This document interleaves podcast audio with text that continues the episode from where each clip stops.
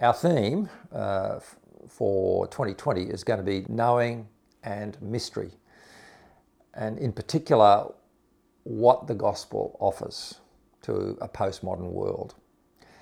Now, anyone who's followed Gospel Conversations would know that there's an undercurrent of an epistemology. Epistemology is, of course, just a big word for how do we know what we know.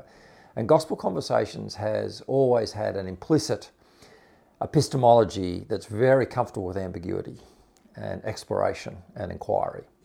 We think it's timely to make that more explicit and bring that to the fore. Where does that fit in, for instance, with Scripture and Revelation? Where does that fit in with human reasoning? Um, how much can we be certain? And in particular, if we're approaching God, how much can we know about God? These are very timeless questions, but I think they're timely to look at at the moment. And the reason they are is that the world we're in, this postmodern world, has really thrown out objective coordinates for meaning and has emphasised, in contrast, relativism, which is really the, the knower rather than knowledge, and has ended up painting itself into a pretty hopeless corner of nihilism where I can know nothing, really. And, and, and what we are seeing is an epidemic of pessimism, an epidemic where there is no meaning, there are no coordinates. Ironically, if you, the individual, become the arbiter of truth, you end up with nothing, and you know you end up with nothing. So I think this is a real contributor to pessimism and depression, uh, particularly amongst young people in the modern world. Let me just talk through the topics. Now, the headline will be um, our conference, which will happen in July, and we're delighted to say that uh, Doctor Esther Lightcap Meek has agreed to come out. Esther is a world leader and pioneer in a Christian epistemology. Well, not just Christian, just epistemology. How do we know what we know? Um, this is not just for her an academic exercise. It was actually a torment for her as a young person, teenager, growing up in a Christian home where she thought asking those kind of questions, how do I know God exists? How do I know I exist? Um, she thought were rather blasphemous. She's had to chart a territory herself of inquiry and finding out. And, and, and what's really unusual about Esther's approach, it, it's, it's actually quite pastoral. You know, She, she, all of us live by knowing, and um, she reframes knowing as knowing by love, which she'll, which she'll say more about. But she has applied it to lives, applied it to professions, and we're really looking forward to her visit. Uh, it, it's being co-hosted by P L C Croydon, one of the leading um, girls' schools in Sydney. Um, and they are very keen to have her come, and she'll spend a day with the staff, the students and the parents in different audiences. And I think her message is really significant for young people today. We kick the year off with a bang. I'm, I'm really excited to say that Brad Jerzak will be talking to us on February the fourteenth. Brad's a wonderful um, philosopher, preacher on the inclusiveness of Christ um, and a very big, big picture of um, cosmic redemption, which we love. Um, he's being brought out by friends of ours in Wollongong, and they've graciously said, "Hey, why don't you guys um, host Brad?" So he'll he'll he'll be our first speaker for the year, and we're going to ask Brad to talk on Christian ways of knowing, like particularly Scripture. Like, do we just take Scripture as a textbook and try and, you know, plunder it for the answers, quote unquote? He obviously is going to give a broader view of this, but when I've heard Brad talk on this, he gives a wonderful comprehensive picture of multiple ways of knowing. And so he'll do that for us. Then we will, for the first half of the year, be mainly led by Rick Watts. Rick's going to talk to us on design thinking and design as the new theology, a topic that he and I are both incredibly interested in.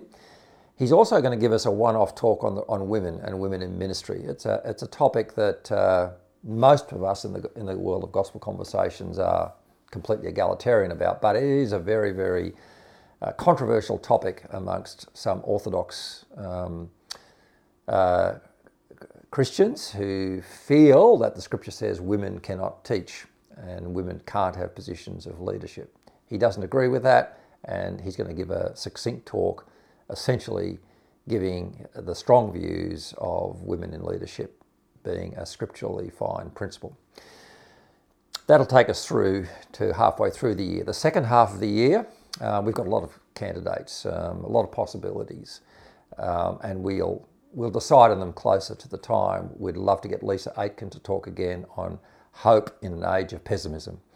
Um, as you know, Lisa's given some brilliant talks, and she's a she's a a, a clinical psychologist, and more and more in she's finding an epidemic of pessimism, particularly amongst young people, and with climate change seeming to collude in some apocalyptic vision of declension that there's no answer to. Uh, in that world, hope is incredibly important, and the psychology of hope is what she's doing her PhD on, so that's a possibility. Another one would be Ron talking more about mystery and why and how the quantum pioneers were very comfortable with ambiguity, in fact were quite spiritual.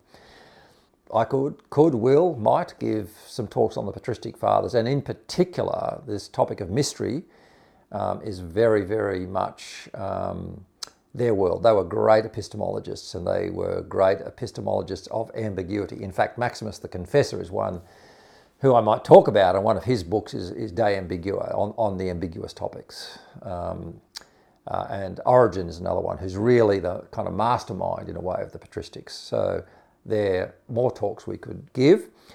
Um, another series of talks, which I would probably lead, is on artificial intelligence. This is, artificial intelligence is not a, a technology. It's, it's for many people an anthropology. Um, and it is it is a cosmology, that is, um, you know, if you believe the world is materialistic and scientific, and if you believe in evolution, then is this the next wave of evolution? Are we, with artificial intelligence, going to usher in the era of transhumanism? And some of the most popular books around, um, um, Homo sapiens as an example, really propound um, we become like gods through artificial intelligence. There's a dark side to that. There's a really big debate. Um, will this be the death of jobs? Will this make human beings obsolete? Will machines take over? Uh, is this a dystopic vision, not a utopian vision? Um, and these are topics that lead us inevitably to the big, big question, well, what is it to think? Because artificial intelligence has that word in it called intelligence. Can machines think? And importantly, as Douglas Hofstadter said, the good part about this technology is it forces us to name what's unique about what we do. And of course, if we do that, we get very much closer to naming the, the, the, the faculty of reason.